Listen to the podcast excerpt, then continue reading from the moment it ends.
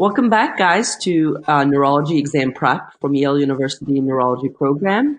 Uh, my name is Safa Hakim, and I have here one of our faculty, Doctor Uh, Jeff Dewey, Neuromuscular and Associate Program Director. Um, thank you so much, Jeff, for um, uh, helping us kind of uh, dive into uh, muscle disorders a bit more. How are you doing? Hey, thank Good. Thanks for having me. I love that you're doing this. So happy to help. Of course. All right. So as we kind of approach muscle disorders in general, um, I would like to, to pay attention to certain patterns um, uh, of distinguishing cl- clinical features, um, patterns of inheritance, um, some systemic involvement like cardiac arrhythmias, age of onset, and just sort of the progression of um, the disorder. Um, so these are certain things that we can pay attention to help us distinguish from them, to distinguish them from one another on exam and as well as uh, clinically. Um, with that being said, we'll, you know, we'll start with muscular dystrophies. Um, uh, muscle disorders might be broken down into a couple of podcasts, uh, but today we'll kind of dive deeper into muscular dystrophies. Um, so what is dystrophy, Jeff? So in general, you can think of a muscular dystrophy as uh, a congenital. So, I mean, it's it's genetically determined. But it's a disease in which the muscle breaks down over time and patients become progressively weaker. And usually it's due to a structural or a core functional protein in the muscle. And so the other feature of this is that the muscles tend not to heal when they do break down. You know, and a lot of us will go to the gym and hit the weights and you do break down muscle fibers, but in patients with a muscular dystrophy, uh, those fibers are broken down uh, even by much less uh, intense stress, and then they don't heal as well either. So they, they accrue this damage over time and become progressively weak. Excellent. And, you know, connective tissue replaces muscle fibers eventually. Um, mm-hmm. Okay. So uh, would you mind sharing some of the important things about Duchenne uh, muscular dystrophy? Sure. So Duchenne's is probably the most common uh, muscular dystrophy that you'll see. Uh, it's an X-linked disorder. And it's generally obviously then most severe in males, although you can see some mild symptoms in female carriers.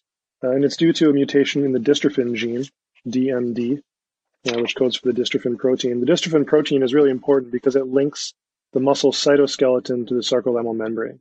So it's part of stabilizing mm-hmm. the internal structures of the muscle. Uh, patients with Duchenne's present very early, uh, and typically as they come out of infancy, they fail to meet their their uh, motor developmental milestones. So they're very late to walk, uh, in particular. And uh, when they do walk, they have uh, sort of a funny gait. So they tend to toe walk or waddle. Uh, and of course, the classic sign that you see is the Gower maneuver. Uh, and that's when mm-hmm. uh, a child tries to stand up from the floor. And because their legs are weak, they actually get their feet under them and then use their arms to walk their body up their leg. It's a very characteristic sign. You can see it in anybody with actually proximal lower extremity weakness, but because of the age of onset, you tend to see this in young children. I see.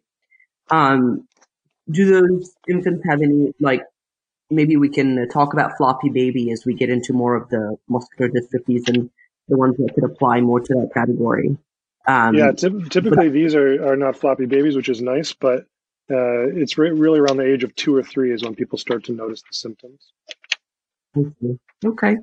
Um, and then could you talk about maybe like some of the systemic uh, things that we need to be on the lookout as we see those uh, children? Yeah. So uh, there are a few uh, systems involved. Uh, you might actually see some mild cognitive changes, but oftentimes they're fairly functional. Uh, the things you really have to worry about in particular are uh, dilated cardiomyopathy. Uh, this doesn't usually set on in childhood, but they actually recommend yearly cardiology evaluations beginning around age five or six because it does come on early. Uh, and it's one of the most common causes of death uh, is heart failure or an arrhythmia from the dilation in the cardiomyopathy. The other issue, of course, is breathing. Uh, these children tend to have uh, hypoventilation issues, particularly in sleep, and often are on positive pressure, non-invasive positive pressure ventilation uh, in their childhood and teens. As they grow older, mm-hmm. uh, they lose the ability to walk, typically around uh, the onset of adolescence, age twelve or thirteen.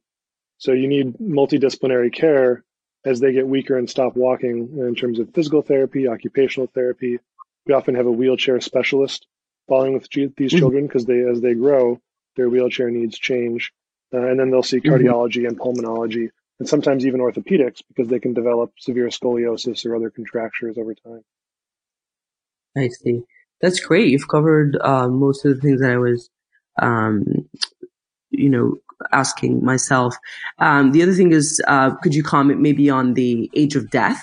Um, when we typically, I mean, obviously horrible to say, but um, kind of what the prognosis is and around when. Um, yeah, unfortunately, this is probably one of the most fatal muscular dystrophies in terms of early death, uh, and they tend to die by their early twenties, early to mid twenties, and usually, again, the cause is either heart failure or respiratory failure. Okay, um, so we can move on to Becker dystrophy. Yeah, so Becker is really just a cousin of Duchenne. Uh, it comes, again, from a mutation in the dystrophin gene.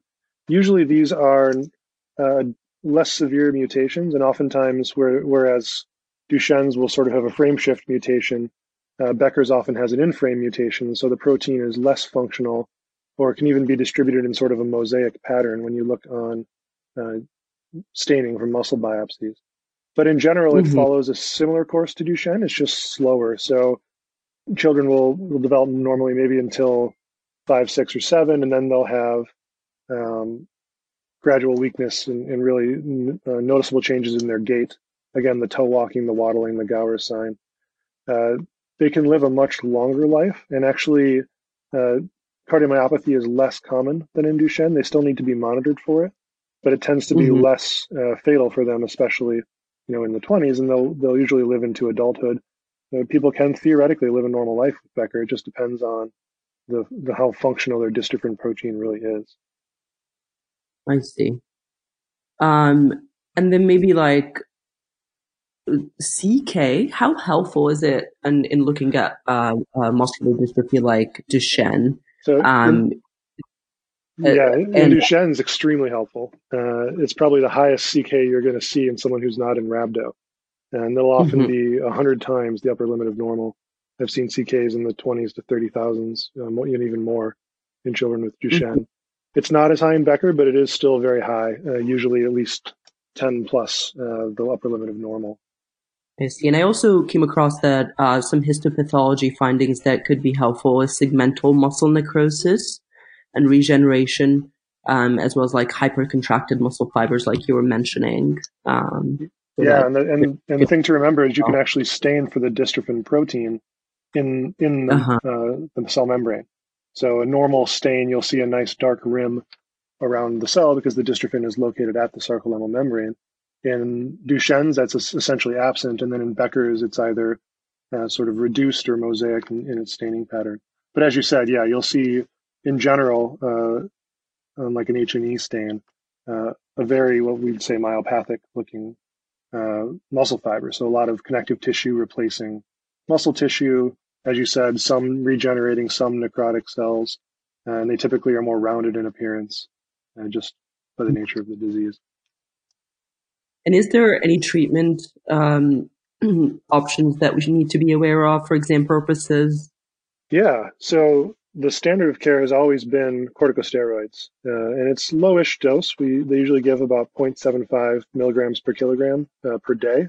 Sometimes that's given daily. Uh, oftentimes it's actually given maybe on two days out of the week, uh, A, to make it easier for children and families, but then B, there's thought that that decreases some of the side effects.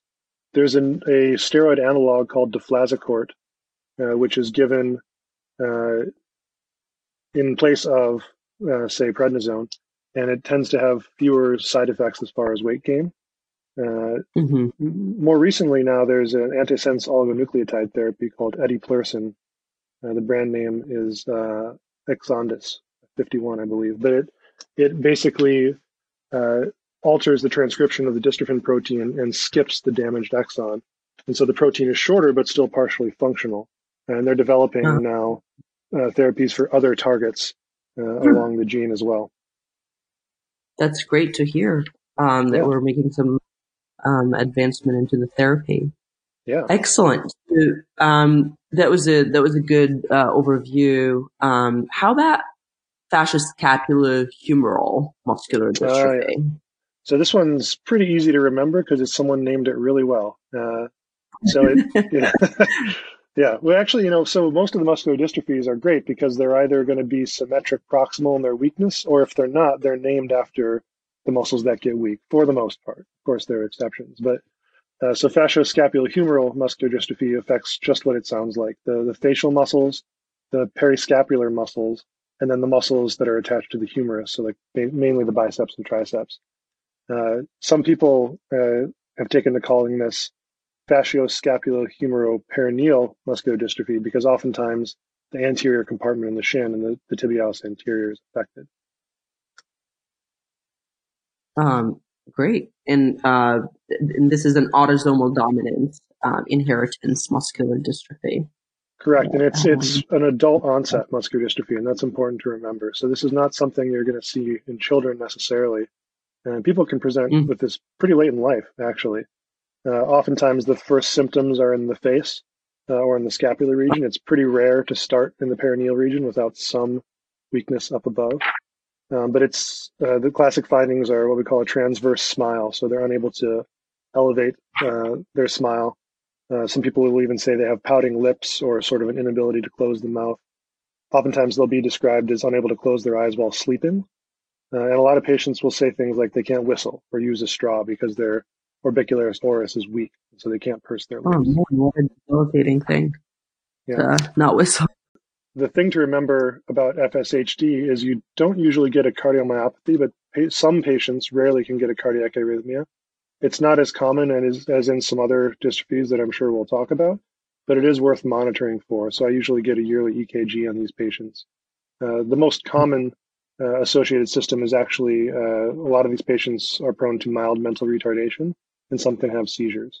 So it's worth watching out for these things as you follow these patients, but they typically progress very slowly and have a normal lifespan, uh, although can become wheelchair bound toward the end of life. That's um, important to know. We can move on to limb girdles, and I know there are a lot of genetic variants, and we can kind of just uh, talk briefly about uh, what each variant um, would signify clinically. Sure. So, yeah, limb girdle is a, a huge category. Uh, and I don't even know the number off the top of my head, but really a lot of, uh, a lot of different variants to consider. The thing to remember is mm-hmm. this is also named the way it presents. So these are patients who will show up with uh, weakness in the limb girdles. And this is sort of what we all think of as the classic picture of a myopathy. So they have a proximal symmetric weakness. They might say they have issues with things like reaching up into cabinets, combing their hair, brushing their teeth, if their shoulder girdle is weak. Uh, if the hip girdle is weak, people will complain of problems going up and down stairs, standing up from a low chair without you know, having to push on the arms, or even like getting out of a, a low car uh, can be difficult mm-hmm. for them. So these are good history questions that should sort of raise your antenna for proximal weakness. Uh, What's the age, Jeff? Yeah, so the age varies a little bit. Usually it's adult onset, although some can present uh, earlier in life.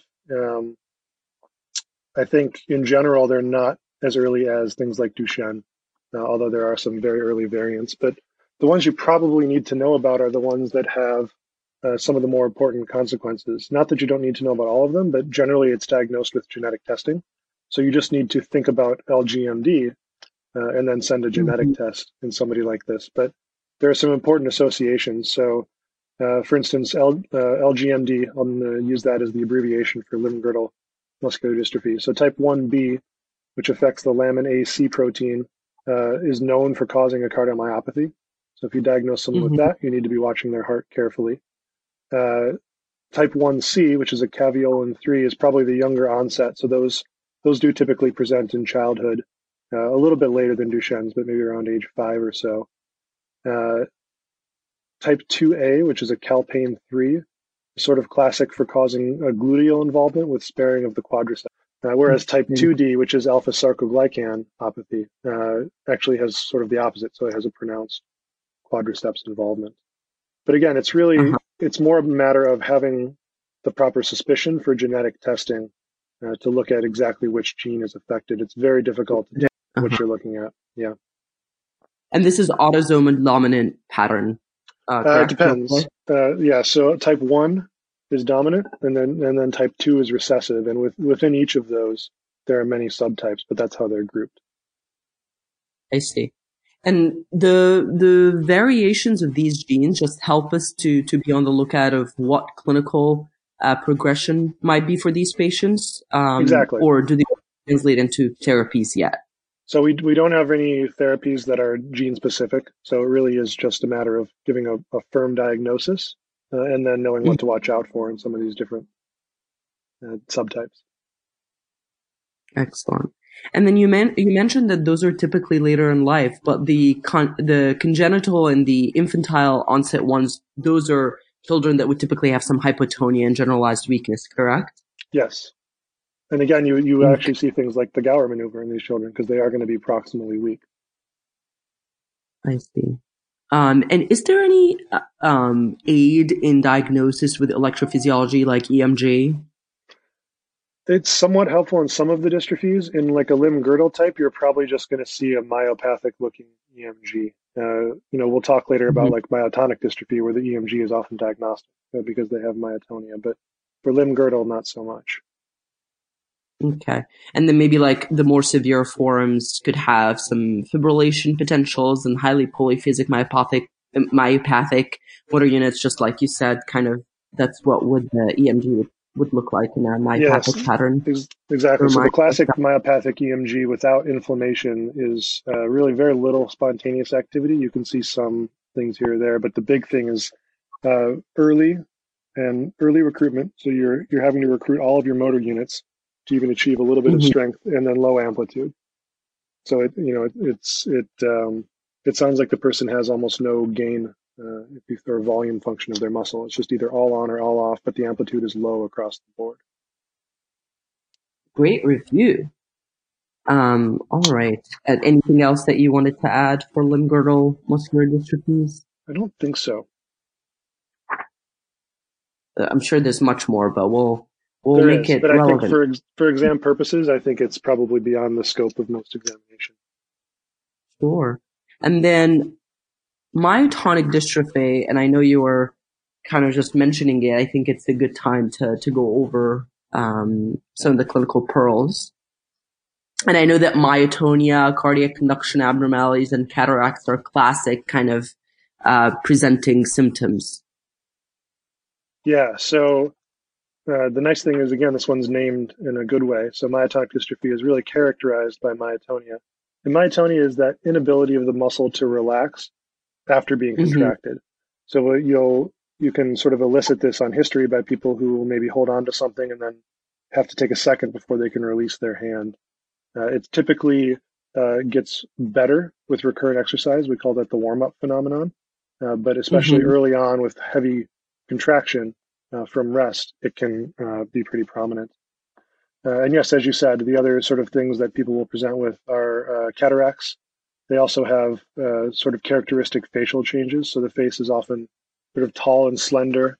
And uh, if you looked at it sort of from above, you would see it almost come to a point, uh, not you know drastically, but more so than the average uh, facial curve. Uh, it they they do tend to have, uh, again, a weak mouth appearance. And so it appears as if they're pouting or their mouth sort of hangs open, almost like the jaw is slack. And the inheritance pattern for this is autosomal dominant. Are there any particular genes that we should keep in mind? Yeah, so for type one, which is by far the most common, is a mutation mm-hmm. of the D M P K gene. It's dystrophic myotonia protein kinase, D M P K. uh, and the thing that makes it interesting is it's a trinucleotide repeat. So there's uh, significant anticipation across generations in this disease, much like other trinucleotide repeat disorders. Mm-hmm. Type two uh, is a gene on chromosome three, uh, the zinc finger nine gene, and it's uh, a tetranucleotide repeat. So it's a C C T G instead of a C T G. C- CT, could you repeat that again? So type one is C T G repeat. Type two is C C T G uh-huh. repeat. C C T G repeat. That, yes. This is uh, uh, important to remember. And um, are there other things that kind of distinguish between myotonic dystrophy type one and type two, other than genes? Uh, for the most part, honestly, you're going to see type one. It's just, it's like ninety plus percent uh, more common. So I think for everything we're saying, for exam purposes, you can essentially attribute to type one. And then what is the average age at onset for uh, uh, D M one? So it depends on how many repeats they have. Uh, and that's, so it's kind of a, a the answer is it depends. Um, most patients, let's say it's a de novo mutation or they're the first in their family, it'll come on mm-hmm. maybe in um, early to mid adulthood. But you can see dramatic anticipation to the point that it comes on in, in teenage years after a generation. I see. And then, like you mentioned, there's like symmetric ptosis in those patients sometimes, um, um, and the extraocular muscles could be weak um, and have myotonia as well. Examination, like neurological exam um, findings that we could find is um, extraocular weakness, extraocular myotonia, um, down or absent tendon reflexes, uh, and then there could be mild length-dependent peripheral neuropathy. And if, so. yeah, and again, the myotonia is the thing you really want to elicit. So the, the best way to do it uh, is usually, I like to do a grip myotonia. So you have the patient grip mm-hmm. your hand or, or grip grip your fingers, and you really want them to max out their grip strength. It's important that you get a good contraction. Hold it for a few seconds mm-hmm. and then ask them to let go and open their hand immediately. And what you'll see is for about a second, Uh, they just have a little bit of difficulty releasing that grip. It's very brief, so you kind of got to be watching for it. If you do it too many times, you're going to subject them to the warm-up phenomenon, and it'll go away. So it's important to get it after the first couple, or you lose your chances of finding it. You can also see percussion myotonia. So if you tap on the muscle with a reflex hammer, uh, usually you use sort of the, the smaller points if you have like a Tromner hammer. Uh, and you tap on the, the thenar eminence, you'll see the thumb sort of abduct quickly and then slowly relax after about a second. You can also do this on the extensor digitorum in the forearm and watch the middle finger and see if there's a little bit of extensor myotonia. Wow, I'm going to try that out. How about um, cardiac involvement uh, in that as well? We would find like conduction uh, defects, arrhythmias, and then also sudden death. Um, yeah. It could be like a manifestation of um, muscular dystrophy. Absolutely. I mean, sorry, so this- my... myotonic dystrophy, yeah. So this is this is the one where you really have to watch out for arrhythmias. Uh, and I, I get uh, E K Gs at this, the first time I diagnose somebody, and then every year I have them see a cardiologist. It's not uncommon to have uh, pacemakers or uh, defibrillators implanted uh, in these patients. And most of mine who are in their forties and fifties do, because as you said, the most common cause of death is uh, cardiac arrhythmia. Got it.